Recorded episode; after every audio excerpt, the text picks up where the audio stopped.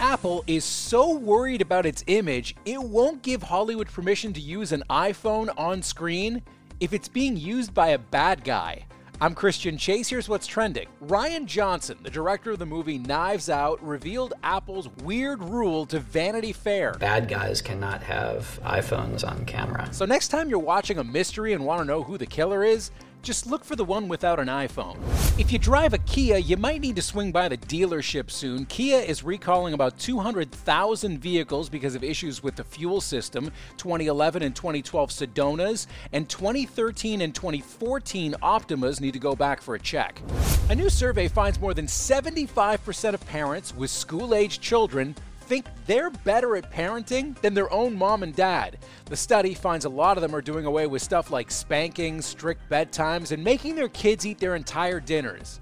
Let's just see how this generation turns out.